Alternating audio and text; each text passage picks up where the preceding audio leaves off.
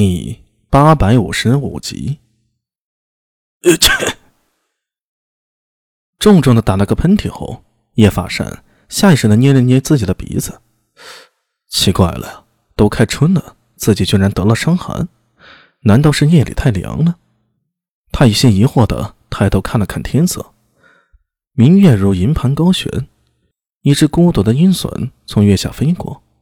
叶法善收回视线，摇了摇头，转头看了屋内一角，一个小小的泥壶上正煮着一锅不知名的药草，咕咚咕咚咕咚，空气里啊充满了淡淡的药香。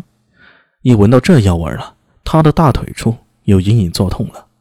这完全是下意识的，仿佛那天被突厥萨满一箭射中大腿的经历啊，又在提醒着他，此处兵凶战危，并非久留之地。唉。要不要明天跟苏大伟辞行呢？好像留在唐军大营里也无所作为。今天好像没看到苏大伟。对了，聂松也不见了。直到这个时候，叶法善仍不知苏大伟已经离开了唐军大营。鹰隼飞过草原，飞上金山。他那双树瞳的眼睛呈现一种琉璃的光泽。当向下俯瞰时，下方的山峦、碎石还有篝火，全都历历在目。飞过苏大伟等人扎营处时，鹰隼盘旋了一圈，发出轻微的鸣叫，然后继续向前飞去。很快，它飞过了白雪笼罩的山峰，穿越了河流，掠过了草原，最后在他的视线中，出现了大片雪白的帐篷。无数帐篷簇拥在一起，如在绿色的画布上画上了无数的白蘑菇。鹰隼盘旋数圈后，猛地收敛翅膀，向下俯冲，咻！一名身材高大、穿着甲胄的突厥人站在帐前，他凝视着天空，犹如岩石一般一动不动。突然，他好像听到了什么，抬起了裹皮护臂的右臂，唰的一声，他的手臂上突然多出一只体态雄健、眼神凶猛的鹰隼。爱锦，有消息了。驯鹰人走入帐中，向帐中那位正在伏案挑灯夜读的男人低声道。坐在金案后的男人坐直了身体，微微颔首：“拿过来吧。”是。熏衣人从鹰爪绑着的竹管间取出卷成细条的纸卷，送到了蝶韵面前。橘黄色的油灯散发出明亮的光芒。这种灯和过去的油灯不同，光芒更亮，遇风不熄，赫然是长安流行的金油灯。蝶韵借着油灯的光。将纸条上细如蚊蝇的小字尽收眼底，在心中咀嚼了片刻，从他的脸上渐渐浮出笑容。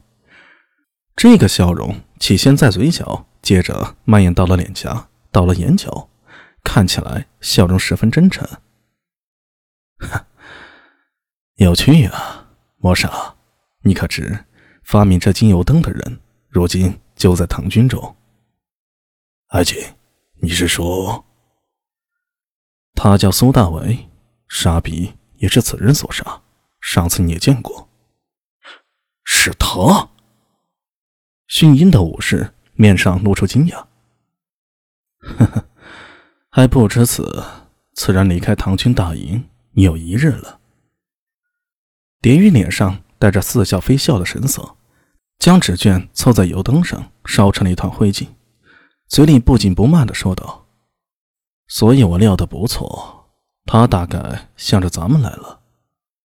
爱锦，那咱们客人来了，自然要好好招待呀。爱锦说的是。薰衣武士点了点头，用力一抬右臂，手上那只鹰尖叫一声，扑腾腾穿出了帐门，飞向夜幕中。哎，这山里晚上真贼他妈的冷啊！王孝杰嘟囔一声。把身上披着的羊毛毡子裹得更紧了一些。实际上，在帐篷里比外面已经好多了。几十人挤在一起，相互取暖，倒也不算太难挨。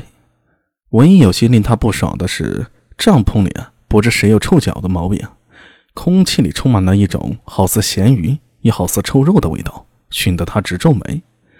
他是今朝新凤人，大概是后世陕西新丰一带。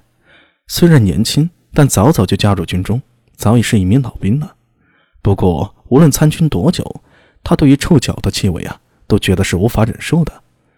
抬头看去，视线透过帐帘门的缝隙，看到外面篝火的光芒在闪烁，还隐隐看到娄师德和那位斥候营的苏大为坐在一起，似乎在聊着什么。王孝杰想了想，伸手把崔琦压在自己身上的一条胳膊给搬开了，起身时，又把自己的脚从卢万的身下抽出。这两人据说是什么山东望族出身，比自己更像个大头兵，真是活见鬼了。这么臭，他们怎么能忍？披着羊毛毡，他将脑袋从帘缝里探了出来，确认了一下，然后才微微掀起了帘帐，钻了出去。身后。不知哪个倒霉鬼被钻入帐篷里的冷风吹到了，嘴里发出含糊不清的咒骂声。王孝杰回头看了一眼，迈步向前方的篝火走去。